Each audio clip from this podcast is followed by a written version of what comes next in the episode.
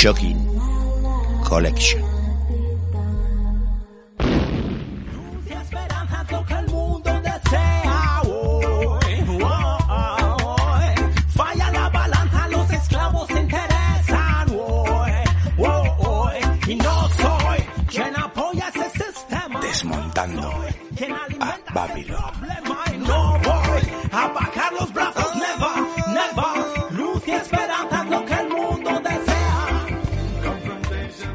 Bienvenidos, bienvenidas a esta segunda entrega del Shocking Collection de Desmontando a Babylon. Un formato en el que resumimos la información de cada tema a tratar de forma que obtengas lo básico de la misma, para después poder tirar del hilo vosotros mismos. Así que coged papel y boli que empezamos.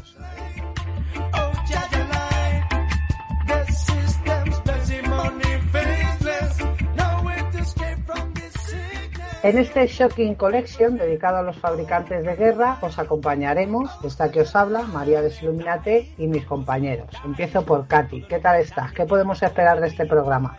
De este Shocking Collection 2, pues podemos esperar, no sé, bombazo, un bombazo de información. Lo voy a decir así. Molestáis a todos los que atentan contra el One Love. No es de un país, los human rights. Y está también Gus. Te dejamos hablar, Gus. Hola, muy buenas, eh. gracias a Dios. Eh, ya ahora solo voy con, con permiso, con, con documentación, con salvoconducto, solo puedo hablar ya. ¿eh? Eh, bueno, lo que yo creo que, bueno, hola a todos y a todas, gracias por estar ahí.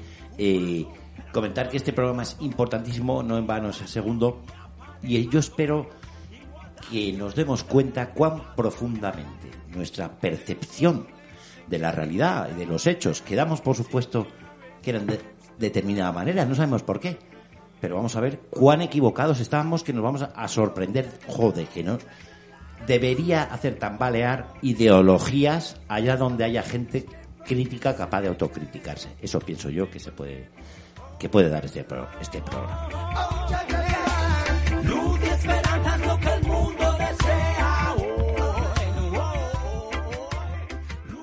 Pues para empezar este segundo volumen de Shocking Collection, hemos invitado a Mitoa Han Campos del Vórtice Radio para que nos hable de Smithley Butler. Escuchemos qué nos tiene que contar.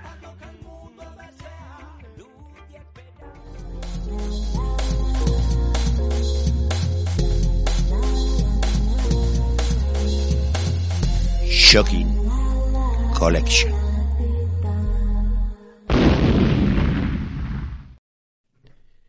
Muy buenas a todos.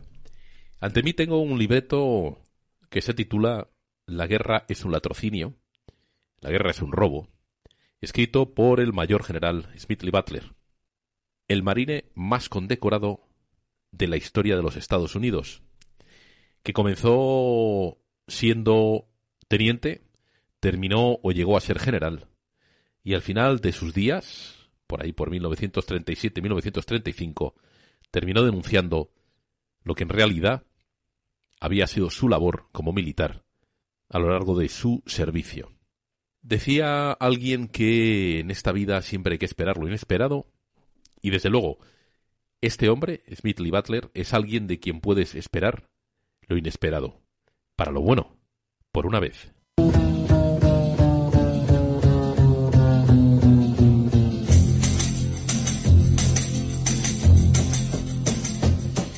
¿Y por qué hay que hablar de Smithley Butler? Bueno, pues sencillamente porque Smithley Butler es eh, un militar honesto, es una persona que se jugó su carrera, se jugó su prestigio para dar a conocer a todo el mundo, en este caso sobre todo a la sociedad estadounidense, la realidad del negocio de la guerra. Y no solamente eso. Además también advirtió a los americanos, de vuelta a los estadounidenses, del peligro que corría el país de volverse una dictadura fascista y además advirtió a sus compatriotas del peligro del complejo industrial militar. Conozcamos quién fue Smithley Butler como militar y después vamos a hablar de algunas anécdotas de su vida para entender la importancia de este personaje oculto, escondido en la historia de los Estados Unidos.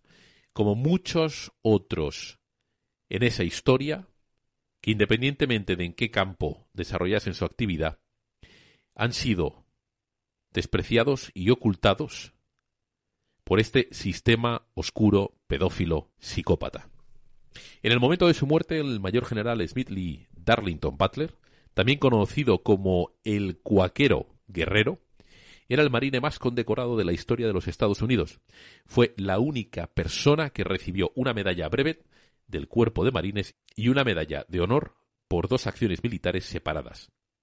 También se había convertido en una voz implacable contra el negocio de la guerra. Criado por prominentes padres cuaqueros, Smith Lee Butler desafió su linaje pacifista al unirse a los marines justo antes de cumplir 17 años. Sirvió en Honduras, Nicaragua, México y Haití, obteniendo sus medallas de honor en México y Haití. Butler era conocido por su liderazgo y compromiso con el bienestar de sus hombres.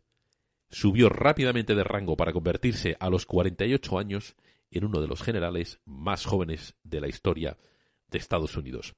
Antes de la Segunda Guerra Mundial, Butler habló en contra de lo que veía como admiración por el fascismo y por el líder de Italia, Benito Mussolini.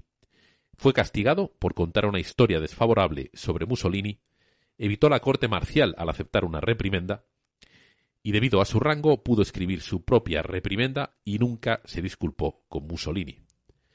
Butler se retiró del ejército en 1931. Para entonces estaba comenzando a cuestionar la participación de Estados Unidos en conflictos extranjeros.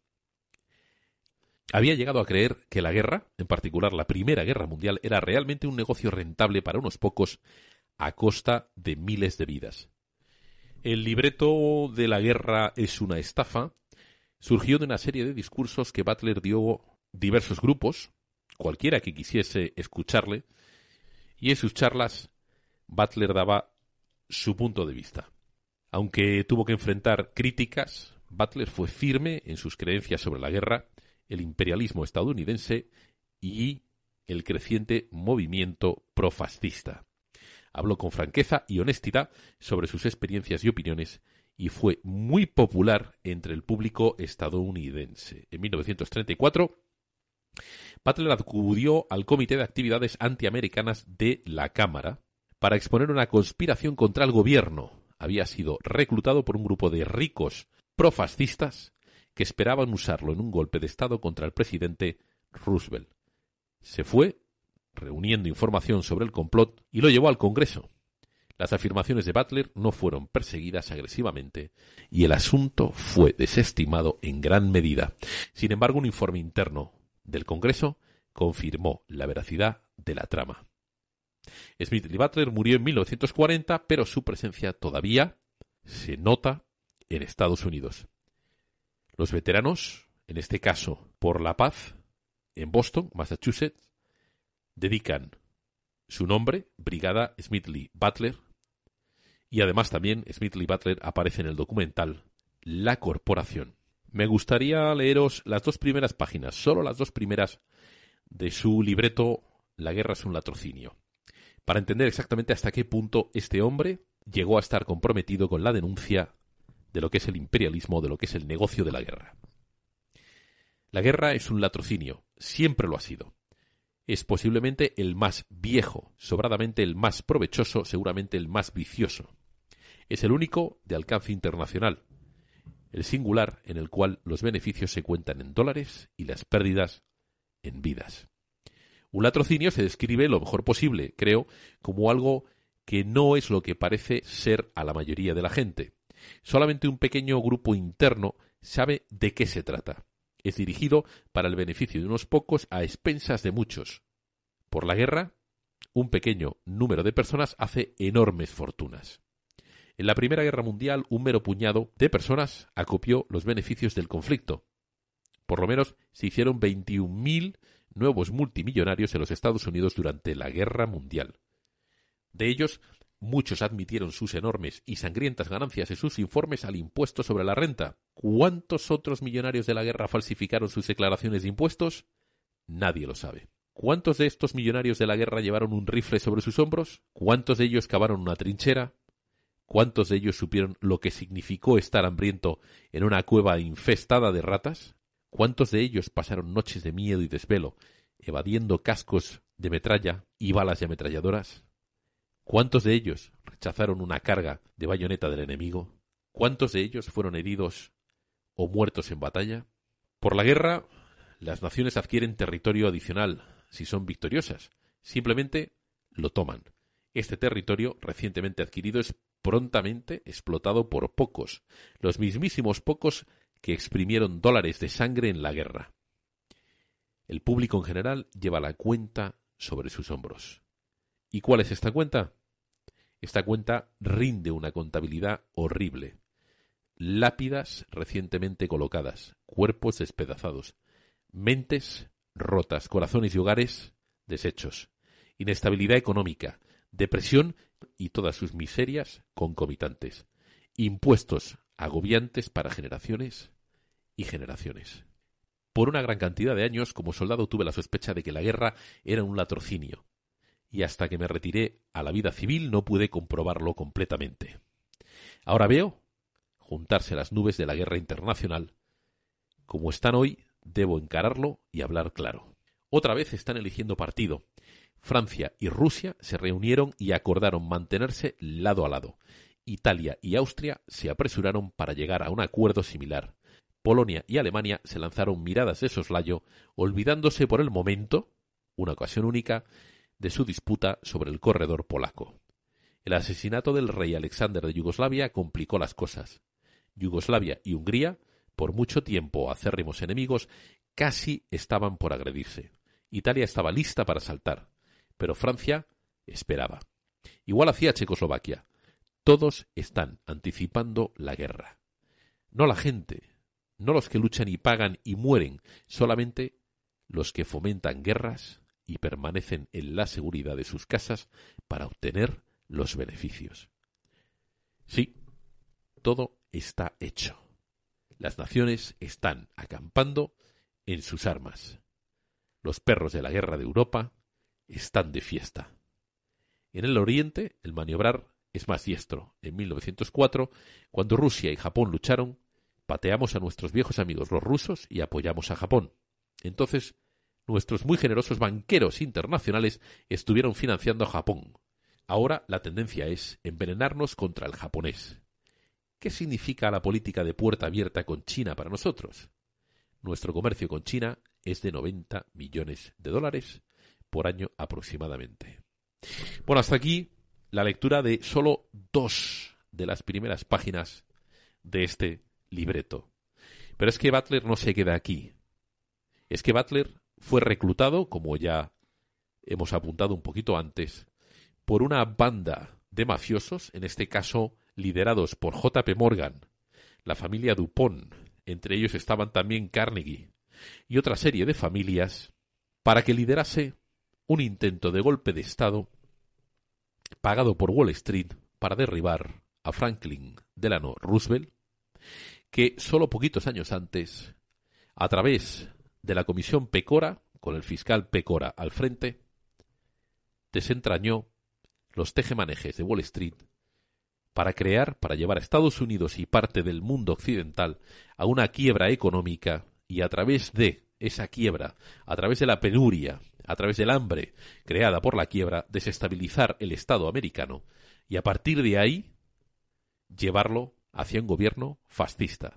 Al descubrir Pecora y Roosevelt estos tejemanejes, ¿qué hicieron nuestros amigos los banqueros de Wall Street? No hay que olvidar que JP Morgan precisamente creó las preferentes en 1929, precisamente robó todo el dinero de los pensionistas veteranos de la Primera Guerra Mundial y que además es socio principal o lo fue en su momento de nuestros amigos de Caja Madrid y Bankia con las preferentes. Dios los crea y ellos se juntan. Pues ni cortos ni perezosos, este grupo de amiguitos decidió poner a manos de Butler 500.000, 500.000 personas, entre ellos veteranos, principalmente, con armas que iban a llegar de la Alemania fascista o nacional socialista, e intentaron hacer que Butler liderase un cambio de gobierno en Estados Unidos. Butler, un patriota de verdad, creyente en la democracia y creyente en el sistema americano, decidió hacerse pasar por colaborador y al cabo de un año y pico de contactos con este grupo, los desveló frente al Congreso americano. Todo se metió bajo la alfombra. Bush. Si buscáis el nombre, aparecerá también. Más tarde se dio un golpe de Estado que ha revertido la trayectoria del mundo. Y recientemente hemos vivido un golpe de Estado económico, igual que el que se dio en el 29, con tendencias que tienen los mismos tintes que el resultado de ese 29. Es importante, súper importante, que os metáis en la figura de Smith Lee Butler y ojalá hubiese muchísima más gente como él. Bueno, pues hasta aquí ha llegado la pildorita. Muchísimas gracias a María, María Desilumínate. Muchísimas gracias a Katy. Gus, muchísimas gracias. Ese grupo de Desmontando a Babilón por ofrecerme eso, unos minutitos con esta pildorita. Un abrazo, a cuidarse todos. Gus Lightyear.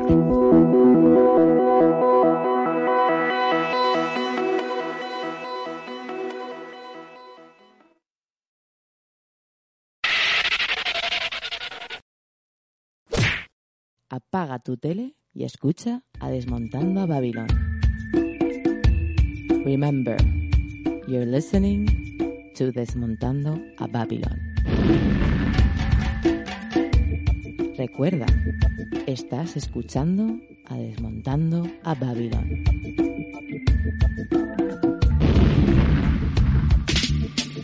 In the morning, in the evening, and in the night. Desmontando a Babilón. ¡Kaboom!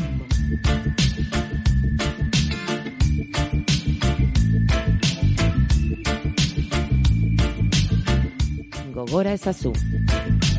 Chuten Arizara. Desmontando a Babilón.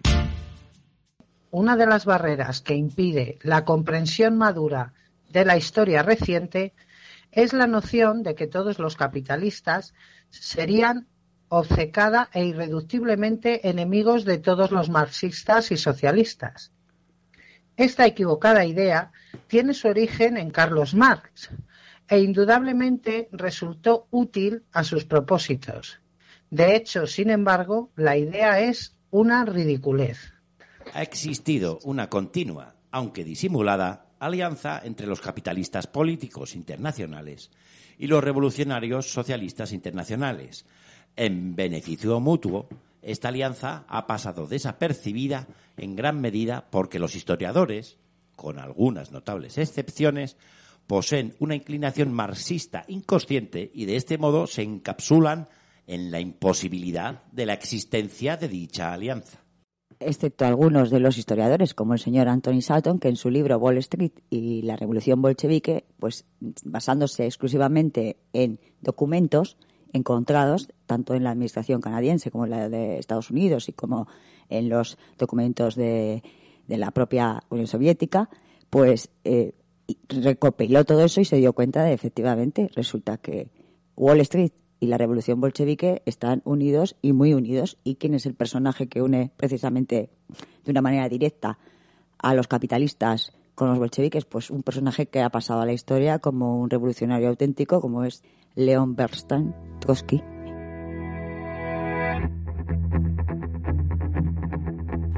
Por sus hechos. No les conocéis. León Trotsky. ¿Cómo se unen el capitalismo y el comunismo? Bueno, pues nos vamos a situar en Europa 1916, el año anterior de la Revolución Rusa. Vamos a ver qué hizo Trotsky eh, y con su familia, su mujer y sus dos hijos, qué ocurrió con ellos. Pues ellos estaban en Francia, donde eh, se le eh, bueno, se le expulsó de Francia por mm, el contenido de algunos artículos que él había publicado pues, en un diario en lengua rusa que se publicaba en París y llegó hasta la frontera de España y estuvo acogido en España. Digo acogido porque supuestamente estaría encarcelado. Lo que ocurre es que Trotsky en España, en Madrid concretamente, disfrutó de una celda que en aquellos momentos era como una especie de suite hotel, digámoslo así, una celda de primera de, primera clase, vamos a decirlo así. De hecho, eh, costaba una peseta y media por día, que en aquel momento, estamos hablando de 1916, pues era un dineral, vamos. Sobre todo un dineral para un revolucionario pobre, como presuponíamos que es Trotsky, ¿no? Estando en España, mm, digamos que le trasladaron a Cádiz, luego le trasladaron a Barcelona y en Barcelona toda la familia, él, su mujer y sus dos hijos tomaron un barco de vapor que iba para América, para Nueva York, y era el, creo que se llamaba el Montserrat, el, barco, y llegaron a Nueva York, pues eh, creo que serían finales de 1916, primeros de 1917, ya están situados en Nueva York, y cuando llega a Nueva York, Trotsky y su familia alquila un apartamento en el centro de Nueva York, vamos, en, prácticamente en el centro de Nueva York, por tres meses, pagado de antemano, eh, y con- como dice Anthony Sutton en el documento que encontró, era con refre- como refresquera, te dije, nevera, eh, con nevera, vamos, que en aquel momento llamaban de otra manera. Una heladera, heladera. Sí, eso es, una cosa así. Y con teléfono, que en aquel momento era un lujo, vamos. Y lo curioso es que, por ejemplo, en, en las memorias así de gente que había trabajado con, con Trotsky, pues por ejemplo uno de los, porque se movían por la ciudad en limusina, él, su mujer y sus hijos. Pues eh, una de las cosas que le llamó la atención es que los niños, por ejemplo, le preguntaban a su madre cuando iban a entrar igual a un salón de té, ¿por qué no entraba el conductor de la limusina con ellos, no? Porque claro, estamos hablando de gente que en su eh, su padre era uno de los revolucionarios en ese momento, un revolucionario clave en el sistema internacional, ¿no? En toda la, la lucha socialista, mm, comunista, en todo esto que empezaba ya a sonar en la eh, en la Rusia pre-revolución, en donde todavía estaba el zar, pero que se había abierto un poco, que había habido, eh, se había eh, intentado democratizar de alguna manera y bueno, estaba en plena ebullición. Sí, pero alguien ya, cuando se ha decidido que una guerra va para adelante, alguien ha decidido y Entonces, bueno, es una cosa que, por ejemplo, Sutton investiga, Anthony Sutton investiga cómo se las hizo Trotsky, que solo hablaba alemán y ruso, para sobrevivir en, en la Norteamérica capitalista, ¿no? Y de acuerdo con su autobiografía, dice que la única profesión en Nueva York fue la de socialista revolucionario, se dice Trotsky en su autobiografía, y en otras palabras, Trotsky escribió artículos ocasionales para un diario socialista ruso, que también se publicaba en este caso en Nueva York, y no obstante, mm, pues eso, os digo, tenía una heladera, como ha dicho María, teléfono el, el apartamento, entonces eh, eh, se le han demostrado que había ganado durante todo el- ese año que os estoy contando, desde que sale de París hasta que eh, eh, llega a Nueva York, pasan tres meses y luego embarca en un barco que va con destino a la Rusia, a hacer la revolución a Rusia directamente, pues había ganado unos 300 dólares, me parece que eran registrados como que se han podido probar. Y con esos 300 dólares, pues mm, no solamente consiguió todo esto, sino que encima le pagó los gastos a cinco revolucionarios más que llegaron eh, exiliados desde Rusia a Nueva York.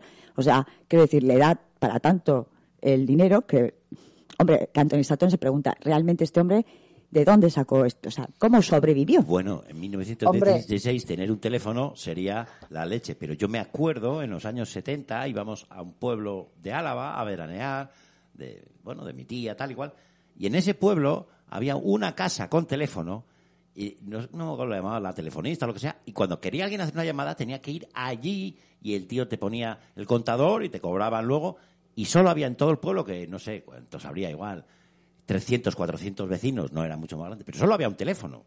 Y todos iban a la casa de la no sé quién, que era la que tenía el teléfono, a recibir o a, a mandar llamadas. Años 70. O sea que tele- Hombre, teléfono mí- en casa en 1916 era un, de multimillonario, vamos.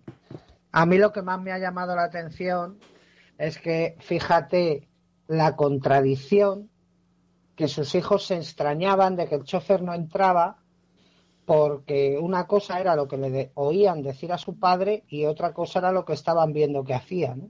Exacto. Sí, señora. Es curioso eso, eh, ese, ese detalle. Sí, sí. Pero bueno, que no acaba aquí el viaje. No, no, el, eh, el viaje imposible, Perdón, digámoslo a- así. de este- tenemos a Trotsky situado en Nueva York, ¿no? En pleno eh, pre-revolución, el mismo año de la que luego sería la revolución de octubre, y estamos en el mes de, de enero a marzo, vamos a, a comentar. Bueno, pues entonces el presidente de Estados Unidos era Woodrow Wilson.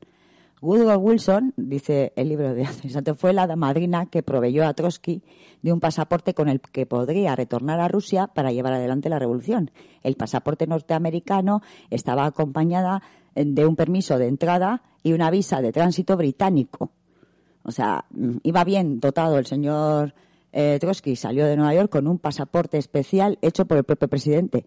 El presidente le facilitó este pasaje a Rusia, mientras eh, simultáneamente los puntillosos burócratas del Departamento de Estado estaban preocupados por el ingreso en Rusia de posibles elementos revolucionarios que pusieran en peligro la estabilidad del sistema ruso. De, ellos tenían relaciones diplomáticas con Rusia, claro. Por un lado, no, pues estaban, se le había pedido desde Rusia a Estados Unidos que, eh, por favor, vigilara que, no entraran determinados criminales, catalogados como criminales, ¿no? En el caso de, de Trotsky y de Lenin, los dos, a Rusia y resulta que el propio presidente de Estados Unidos le da el, pasaporte, le hace el pasaporte y el propio eh, Departamento de Estado está atendiendo a esa orden, a esa petición que le está haciendo Rusia, ¿no? Es curioso la contradicción.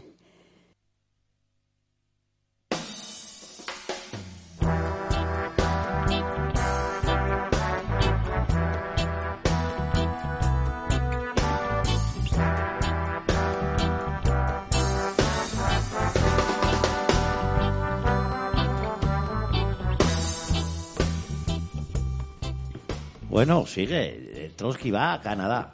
Ahora, ahora lo vamos a embarcar. Lo embarcamos en el eh, en el en el buque Christiansen, me parece que se llamaba así, Christiansen creo que era, y llega exactamente, llega embar- embarca con otros. eh, claro, es que aquí entra en juego otra mm, sugerente eh, información y es que cuando Christian Ford se llamaba dejó el puerto de Nueva York el 26 de marzo de 1917 y, llevaba su pasaporte norteamericano para entrar en Rusia en compañía de otros revolucionarios trotskistas, financistas de Wall Street, comunistas norteamericanos y otras interesantes personas. Vamos, un grupo de lo más variopinto mm, embarcado para hacer una revolución mm, socialista proletaria.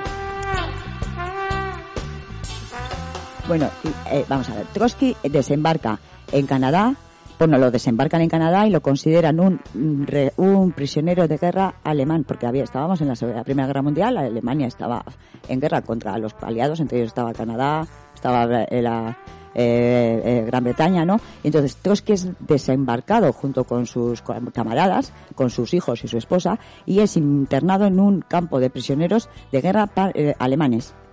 Cosa que es muy curiosa porque Trotsky supuestamente es ruso, ha nacido en Ucrania. Lo que ocurre es que mm, Borstein no se tiene muy claro si, la- si realmente nació en Ucrania. Ahí hay unas dudas razonables. O realmente na- pudo nacer. O tenía el pasaporte eh, alemán por parte de madre, que era alemana. Por lo visto, por ahí viene el apellido Bor- Borstein, vamos, de, de su madre. Bueno, el caso es que se lo llevan, pero claro, ¿qué ocurre? Pues que, eh, claro, se le pide, a, eh, cuando alguien se va preso no puede llamar por teléfono, digamos, tienes que una llamada, pero en este caso pidieron mandar un telegrama a, a una dirección de Wall Street, lo pidieron eh, Trotsky los, los que fueron eh, internados, ¿no? Y entonces, es lo que cuenta aquí Anthony Saturn es que encuentra el telegrama en la información de los canadienses y es la primera vez en la historia, y creo que no se ha conocido nunca más, que la propia administración canadiense, por la presión del Departamento de Estado canadiense, tiene que pagar ese telegrama que, se le, que le llega a una sede de financiera de Wall Street y es la sede financiera de Wall Street la que le, la que le dice eh, con la- el beneplácito del Departamento de Estado, bueno, Departamento Presidencial de Estados Unidos, quiero decir desde Woodrow Wilson, la orden, de que le dejen libre y para que siga ahí el camino hacia, hacia Rusia. Y entonces eh, Canadá en ese momento tiene pues acogen por les- claro, el departamento presidencial llama a su hom- homónimo en Canadá y al final el, el gobierno canadiense deja libre a Trotsky para que embarque y se vaya directo a hacer la revolución. Eso sí pasando por Suecia porque Trotsky está casado con la hija de un gran banquero sueco que no se nos olvide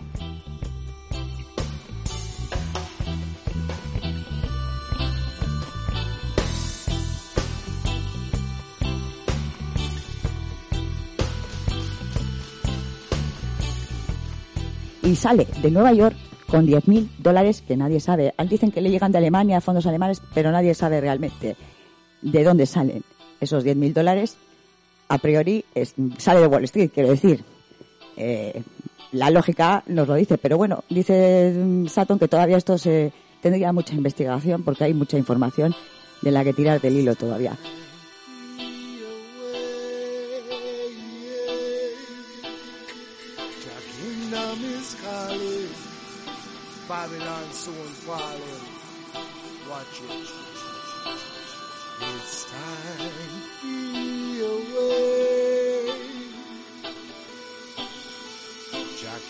Kingdom is falling.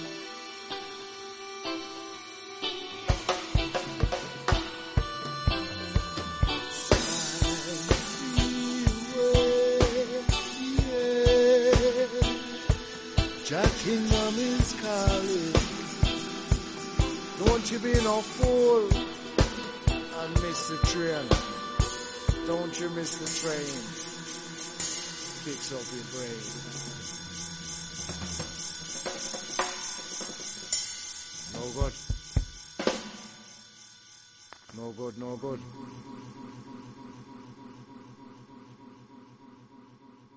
Podríamos decir que es un socialista con, con muy buenos contactos, ¿no? Bueno, pues sí, porque claro, cuando te vuelvo a decir, sale con financieros. De hecho, sale con una con un financiero de Wall Street que es eh, colaborador de Woodrow Wilson, que va allí, ve in situ la revolución y cuando vuelve es ah, una de las personas a la que le llegan informes directos de cómo se está ejecutando la revolución rusa. eh, al detalle, quiero decir, y luego él se los traslada al presidente Woodrow Wilson. Quiero decir, aquí el contacto principal entre la revolución bolchevique y Wall Street está en la persona de Trotsky, porque físicamente sale de Wall Street y se va a hacer la revolución. Bueno, ¿qué te parece, María, y a ti, a ti también, si ah, ponemos un temita, para que, que, que ponemos un tema en estos Shocking Collection y, y seguimos adelante? ¿Qué- ¿Cómo lo ves, María? Pues adelante. Perfecto. Yo, yo, I the one skinny man speaking, don't know, one call aside, representing free, desmontando a Babylon, sí, un saludo especial desde aquí, desde Bilbo, alright.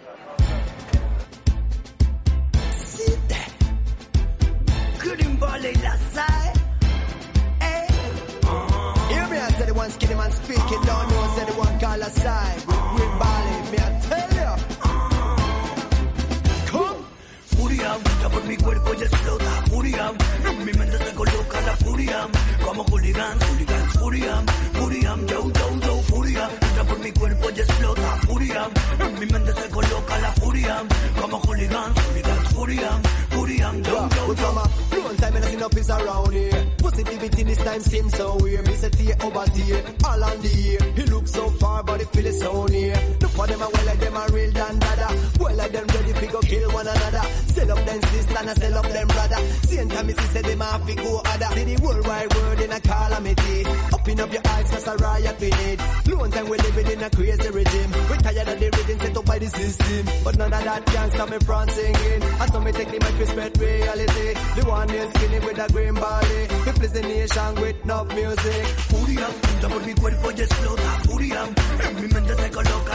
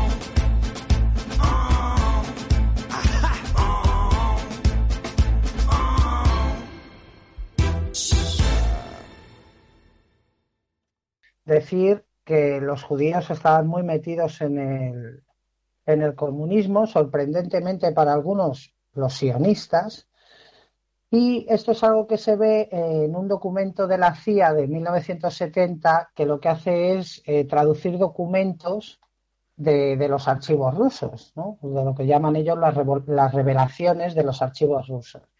Y concretamente en la página 217 eh, hay un párrafo en el que hacen esa línea de, tiempo en la que los judíos aportan mucho a la causa y explican lo siguiente. El antisemitismo soviético oficial y el popular antisemitismo estaba muy extendido en la Rusia zarista, por lo que no fue una coincidencia que muchos líderes del movimiento revolucionario ruso y del Partido Comunista fueran judíos. Secciones especiales judías del Partido Comunista existieron hasta 1930 para ayudar en la movilización de judíos a unirse al partido y apoyar el régimen. En 1927 el régimen soviético asignó el territorio Birobidzhan en el lejano oriente como centro de colonización judía para convertirse en la República Autónoma Judía. Durante la Segunda Guerra Mundial, un actor líder judío, Salomón Mijoels, fue nombrado al frente del Comité Judío Antifascista, que hizo un llamamiento a judíos de Occidente y especialmente de Estados Unidos para apoyar a la Unión Soviética. La Unión Soviética también apoyó la creación del Estado de Israel en 1948, pero la política hacia judíos soviéticos cambió radicalmente con la visita a Moscú de su primera embajadora de Israel, Golda Meir.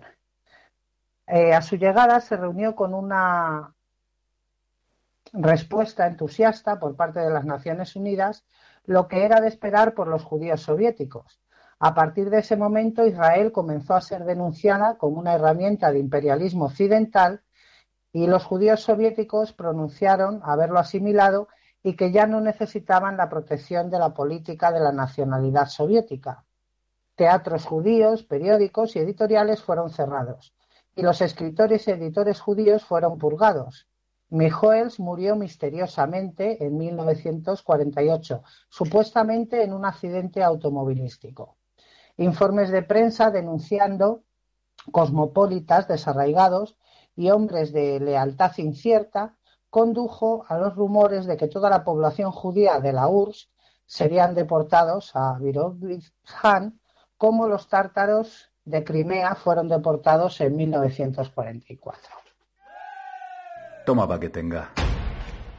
Toma pa' que tengas. Toma pa' que tengas. Toma pa' que tengas. Toma pa' que tengas. Toma pa' que tengas. Toma pa' que tengas. Toma pa' que tengas. Hasta 1936, más de 100 firmas de Estados Unidos estuvieron implicadas en la construcción de la maquinaria de guerra alemana. El interés de los inversores no era hacer negocio, ya que el contrato con el que el gobierno alemán estipulaba que no tenían derecho a sacar un céntimo de Alemania. Entre estas firmas destacan General Motors, Automóviles Ford, International Harvester, DuPont, Standard Oil. Otro ejemplo fue Union Bank, alianza entre la familia Tyson y el banquero Harriman, quien financiaba a la vez a nazi y bolchevique a través del banco Brown Bros. Harriman, donde su mano derecha fue Prescott Bush, padre y abuelo respectivamente de los presidentes de Estados Unidos, George Bush y George W. Bush. Toma pa' que tenga. Toma pa' que tenga. Toma pa' que tenga. Toma pa' que tenga. Toma pa' que tenga. Toma pa' que tenga. Toma pa' que tenga. Toma pa' que tenga. Toma pa' que tenga. Ahora María y Gus van a hacer un repaso histórico sobre las empresas que está demostrado que financiaron a los nazis y veremos si han pagado su deuda con la sociedad. Lo que es ahora JP Morgan Chase ayudó a reunir dinero para financiar operaciones nazis, algunas incluso contra el pueblo judío. De igual manera, sin orden alguna, congelaron las cuentas de los judíos residentes en la Francia ocupada. Henry Ford aportó desde sus fábricas uno de cada tres camiones utilizados por el ejército nazi. Henry Ford recibió la Cruz del Águila máxima distinción que los oficiales nazis otorgaban a personas extranjeras, en reconocimiento por la labor realizada en beneficio de Alemania, entre comillas. Random House es una editorial que publicó propaganda y literatura nazi. Títulos como Esterilización y Eutanasia, una contribución a la ética cristiana aplicada. Kodak utilizó en su filial alemana a judíos en pésimas condiciones, los cuales ampliaron el negocio de la fabricación de gatillos, detonadores y mercancías afines para el gobierno nazi. Fanta fue creada para el mercado de la Alemania nazi. Allianz es considerada la aseguradora oficial del régimen. Durante la Noche de los Cristales Rotos recompensó al Estado nazi y no a los judíos afectados. Otra de sus acciones fue despojar a los judíos de sus viviendas mientras estaban retenidos en los campos de concentración. Novartis Pharmaceuticals nace de la unión entre las compañías suizas Ciba y Sandoz. En 1933, Ciba despide a todos los miembros de su comité directivo para sustituirlos por personas de origen ario. Luego, ambas empresas fabricaron tintes, fármacos y productos químicos para los nazis.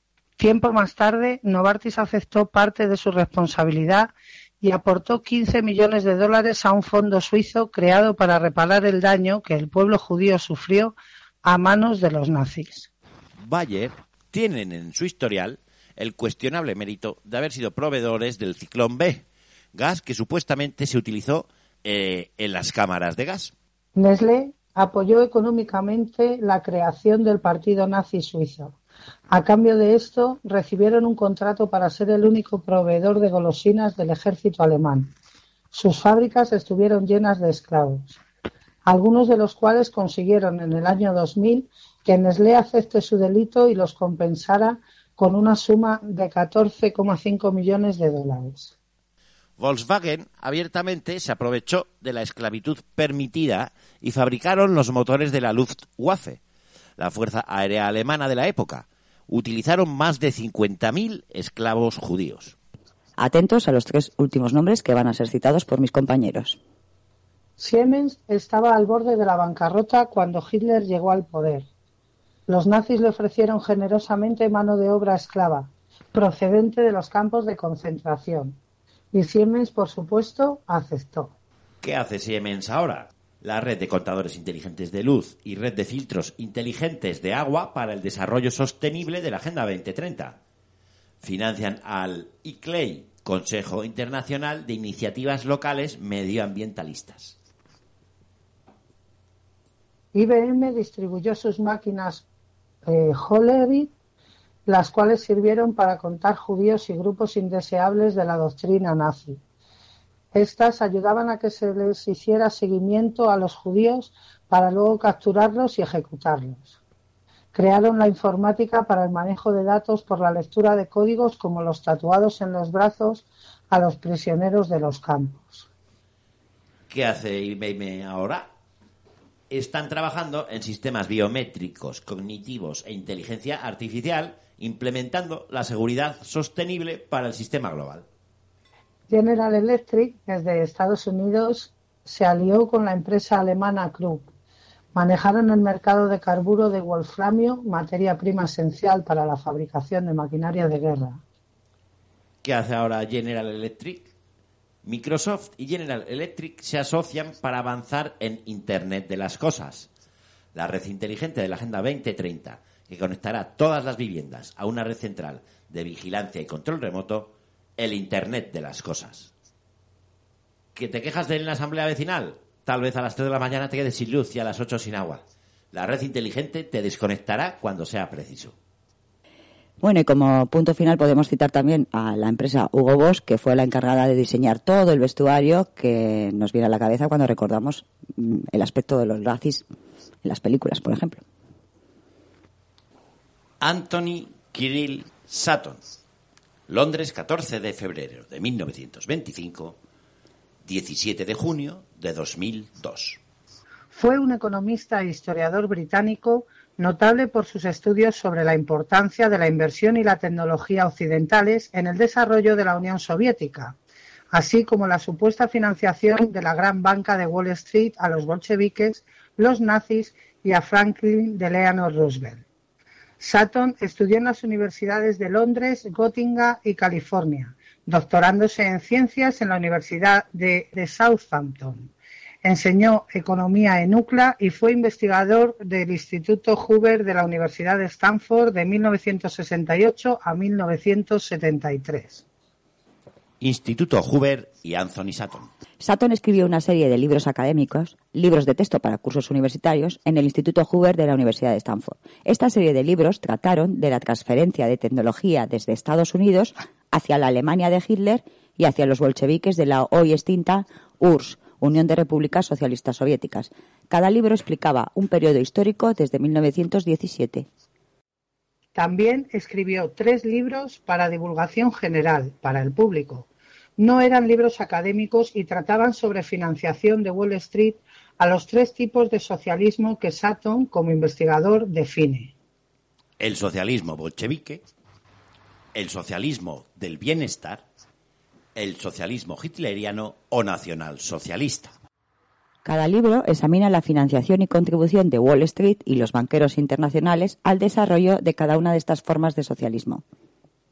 En este periodo publicó su estudio Western Technology and Soviet Economic Development, Tecnología Occidental y Desarrollo Económico Soviético, en tres volúmenes, defendiendo y documentando que desde los años 20 y hasta la actualidad, el 95% de la infraestructura industrial soviética fue construida con asistencia técnica occidental o directamente por empresas occidentales y financiada con préstamos concedidos por los gobiernos de Europa y los Estados Unidos. El embargo comercial norteamericano fue simplemente una gigantesca farsa. El Estado soviético totalitario y completamente ineficiente nunca habría podido sobrevivir sin la ayuda externa. Fue reprimido desde la propia institución para la que trabajaba, el Instituto Hoover, cuando en 1972 fue a testificar al Comité Nacional Republicano en Miami y a pesar de que un congresista había entregado las notas de prensa en mano a todas las agencias, este testimonio, que sería publicado más tarde, no figuró en ningún medio de noticias, dado que las propias agencias de información se habían negado a transmitírselo a los medios. Anthony Sutton no hizo mucho caso de la advertencia del Centro Hoover y publicó en 1973 un libro con una versión condensada del estudio y con fines divulgativos. El título era Suicidio Nacional, la ayuda militar a la Unión Soviética, en el cual atacaba al programa Nixon-Kissinger de ayuda a los soviéticos, mientras que estos ayudaban a los norvietnamitas en sus esfuerzos de guerra. En esa época Estados Unidos estaba luchando en la guerra de Vietnam. En 1972, por ejemplo, la planta de Gorky, que fue construida por la Ford Company, estaba fabricando los GAZ, un tipo de vehículo que había sido visto en la ruta Ho Chi Minh. Sí. Estados Unidos suministraba material a la planta de Gorky que hacía los vehículos GAZ en medio de la guerra y esos camiones estaban siendo usados para transportar explosivos por parte del enemigo de los Estados Unidos. Explosivos con los que estaban muriendo soldados americanos. En su libro, Sutton llegaba a la conclusión de que los soldados americanos morían en Vietnam gracias a su propia tecnología estadounidense y que la guerra no tenía tanto interés en detener el avance del comunismo como en generar ventas multimillonarias de armamento para el complejo industrial militar. Adiós al Instituto Hoover. Su director de investigación trató de impedir la publicación de la obra citada Suicidio Nacional, que fue un bestseller, y el mismo director del Instituto Hoover, Glenn Campbell, consideraba al doctor Sutton un problema. Tras, esta, tras estas esperadas reacciones por parte de sus superiores en el Hoover, tratando de impedir la publicación y amenazando al editor y al propio Sutton, este decidió irse en 1975 y desde entonces fue un investigador libre. Su investigación recibió los elogios de Cierny Brzezinski, consejero de Jimmy Carter, en su libro Between Two Ages, entre dos eras, de 1970. Por su parte, Richard Pipes, profesor de Harvard y analista de la CIA, destacaba en Survival is not enough, sobrevivir no es suficiente, que Sutton llega a conclusiones incómodas para muchos empresarios y economistas. Por esta razón, su obra tiende a ser desestimada como extremista o más a menudo simplemente ignorada. Sutton fue el único autor que escudriñó en los contratos gracias a los cuales los totalitarismos nazis soviéticos han podido vivir y sobrevivir económicamente. Registros de Nuremberg.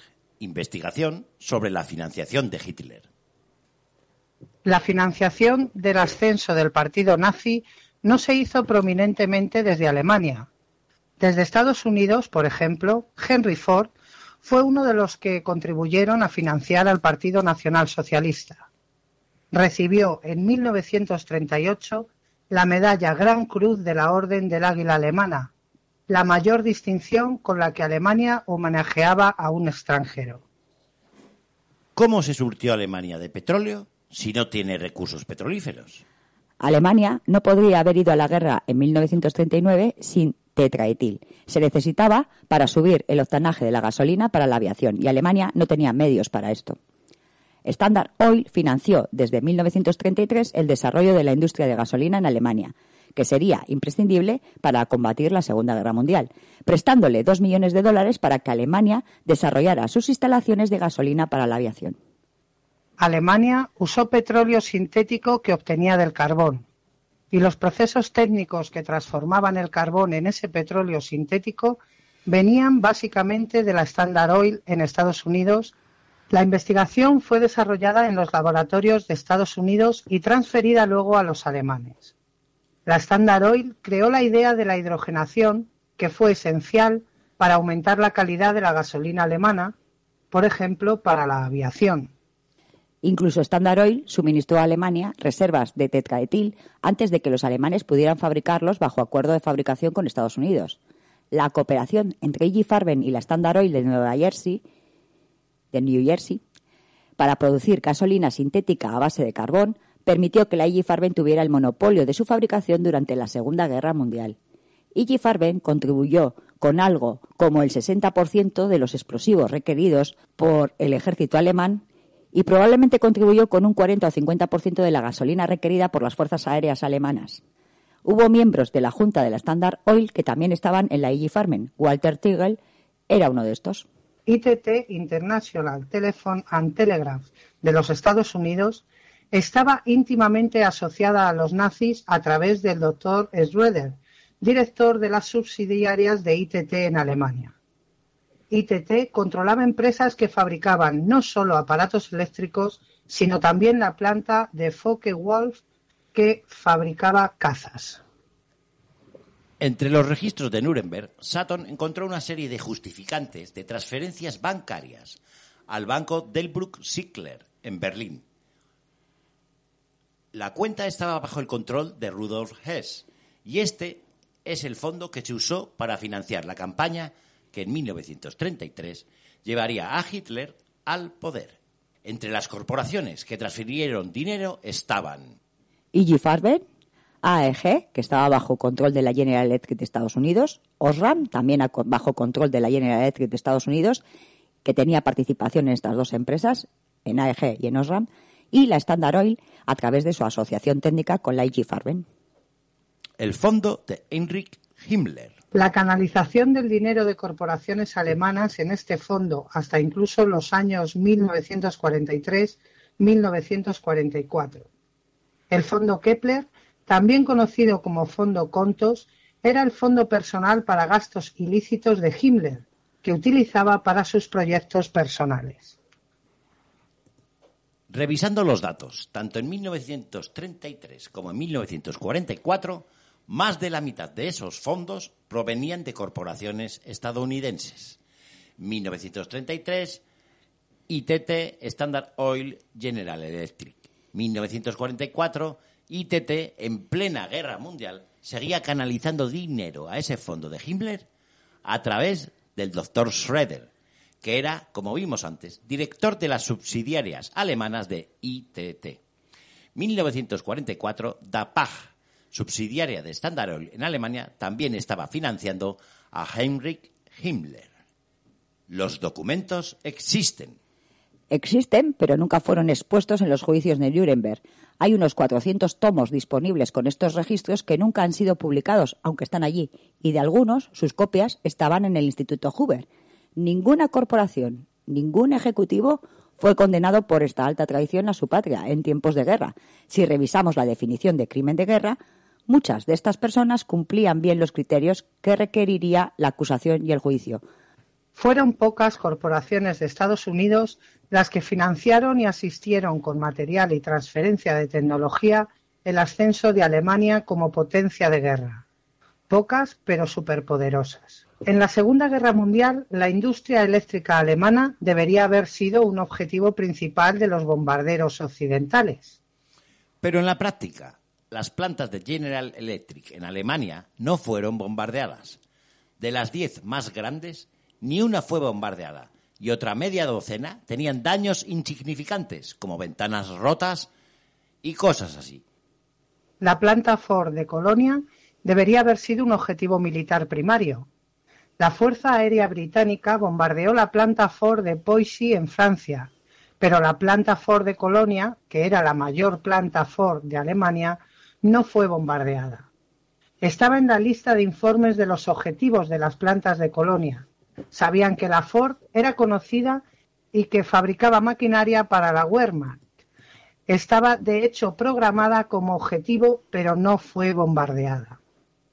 La ciudad de Colonia fue destruida como muchas otras ciudades alemanas, pero sin embargo la planta Ford no recibió impactos. Según Sutton, este tipo de decisiones se adoptan en comités especiales que por algún motivo impiden el bombardeo de determinadas instalaciones que a priori deberían ser máximo objetivo. Toma paquetín. Toma paquetín. Toma paquetín. Toma paquetín. Toma, toma paquetín. A finales de los años 50, los rusos no podían mover misiles y cargarlos en serie porque carecían de la capacidad de producir las piezas para los rodamientos de bolas en miniatura, que eran imprescindibles para los sistemas de control de carga. Esto marcaba una gran diferencia de armamento entre la Unión Soviética y Estados Unidos, y solo una empresa en el mundo tenía la máquina capaz de producir esas piezas, Bryant Grinder, de los Estados Unidos. En 1960, en plena Guerra Fría entre rusos y norteamericanos, la empresa Bryant Grinder recibió desde Moscú un pedido de 45 máquinas para fabricar las piezas para rodamientos. Cuando un año después el Departamento de Comercio de los Estados Unidos revocó la licencia de exportación, ya se habían entregado 44 unidades de las 45 totales. Hay que tener en cuenta que en esos momentos la totalidad de las máquinas de las que disponía Estados Unidos era de 33 unidades.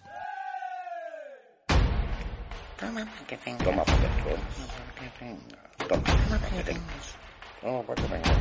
Toma, toma paquetín.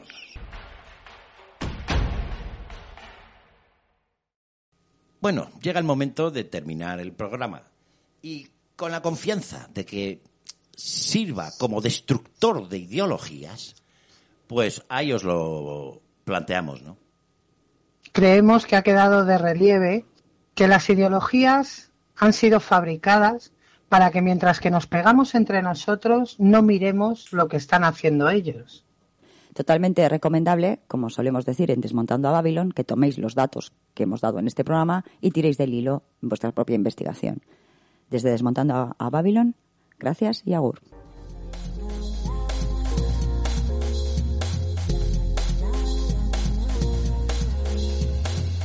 Shocking Collection.